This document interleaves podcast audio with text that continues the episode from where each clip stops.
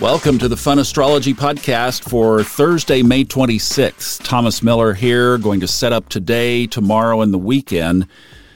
And I was supposed to be hanging around and playing today with my buddy Hemet, but it didn't happen. I'll tell you the quick story. There were logistics involved in this, but basically he lives in Aspen. I live in Western North Carolina. The two best airports, just the way it worked out, was for him to fly from Denver to Charlotte. Well, for him to drive from Aspen to Denver is about 4 hours. For me to drive where I am to Charlotte's about 3. So we both had stuff going on both ends. I was about 2/3 of the way to Charlotte, and I was going to be stopping at my van, and I was going to run a couple of errands in Charlotte that I normally don't get to do in that size of a town.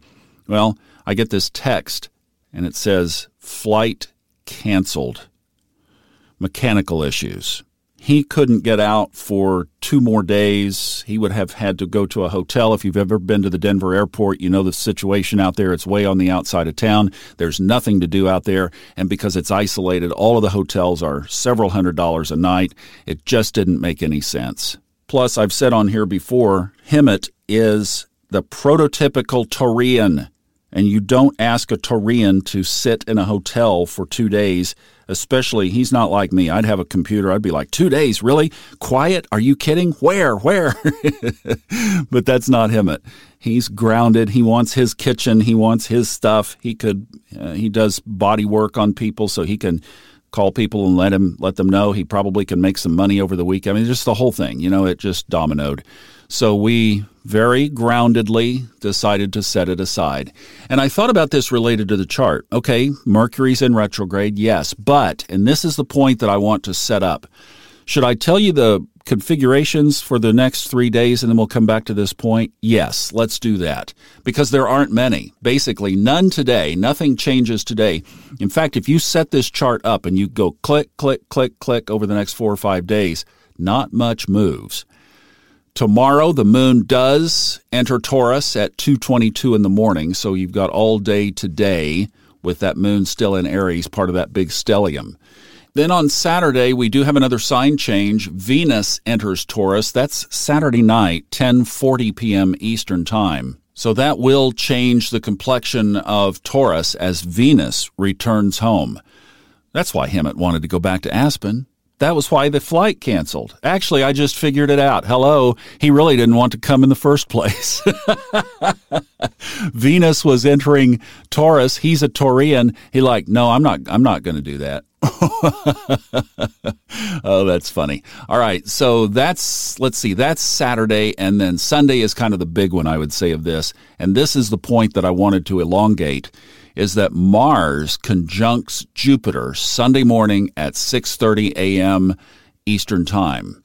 Then the moon that afternoon enters Gemini. Probably also significant, especially around that fire, Mars-Jupiter conjunction, that we have the moon moving into air, Gemini air. So this Mars-Jupiter conjunction in Aries, of course, which Mars rules.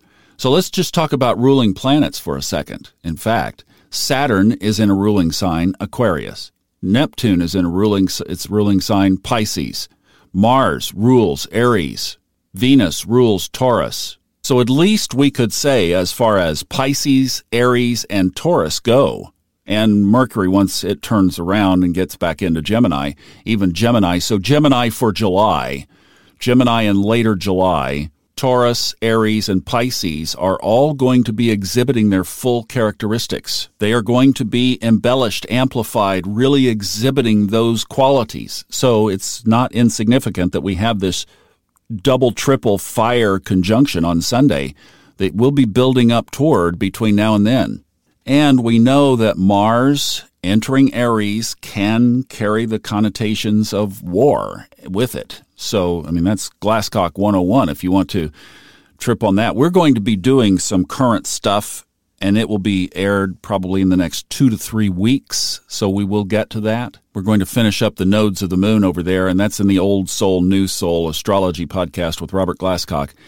We'll be finishing up the nodes, and then we're going to get into some current stuff. So we will be kind of extruding that interpretation. But I tell you, if he was on here right now, he would say that is a symbolism or could be a potential trigger of the flash anger, the amplification of those Martian characteristics. It is the god of war. I also kind of wondered, as the moon and Venus are getting ready to clear on out from Aries, if maybe this whole thing with Hemet getting stopped and turned back around. I know, we're all feeling stuff, right? We're all feeling stuff, and then we look at the chart and we go, what is in this chart that could trigger some major event? Well, there it is. It happened Sunday morning. And what did we just have? I mean, this tragic, tragic situation down in Texas. And I did think about that in light of this, too, and not to pontificate on that too much, because as the images of these precious children come through, my heart weeps. But we also need to think about the consciousness of this planet. And as all of the different aspects of this situation are unpacked over the next weeks and months to come, that unconscious people tend to focus on the not as priority items.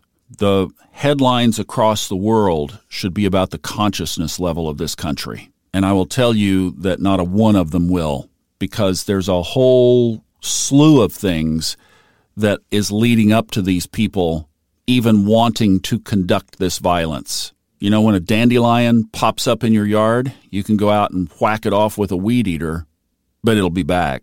Or you can get rid of it from the roots. And this is where you can tell that our society is not ready yet. We're not there yet, because nobody will be talking about the roots. Nobody will be talking about all of the contributing factors to this, or the fact that society allows this. And when you get a trigger like Mars moving into Aries, and that's sitting there smoldering, you've got the moon, Mars, Jupiter all sitting there, it's a flashbox. It's like lighting a match and dropping it onto a Colorado prairie in the middle of August. You're going to have a fire. So that's the deal. I mean, that's the aspect that we're under. We've been under it for the week. Yes, the situation in Texas, and I would just say keep your eyes peeled. So what do? Around here, we bring in Mel Robbins' thing, count to five. Just count to five. And make that a big theme, like count to five on everything. Hemet and I just addressed the problem on the phone. When he called, we talked. There wasn't any raised voices. There were no profane words. It was just, this is what it is, and this is what's best to do. And there was no disagreement. There was no begging, twisting, pleading. It just was, this is what it is. And here's where understanding astrology helps, too, because I know his heart as a Taurian. I knew instantly when he was standing in the airport dealing with that situation, and nobody likes dealing with that. He'd been in a long line to get up to the counter to blah, blah, blah. He wanted to be home. Now, if that boy was a Sag, we would have been scraping up points to get a hotel room somewhere. But no, that wasn't the case. All right, you guys have a wonderful weekend. I'm going to take a rest day, and I'll see you back here on Monday. Sending you all kinds of love. Do count to five, though. This will be a really good rest of the weekend to keep that right there in mind. Sending you love. We'll see you on Monday. Bye-bye.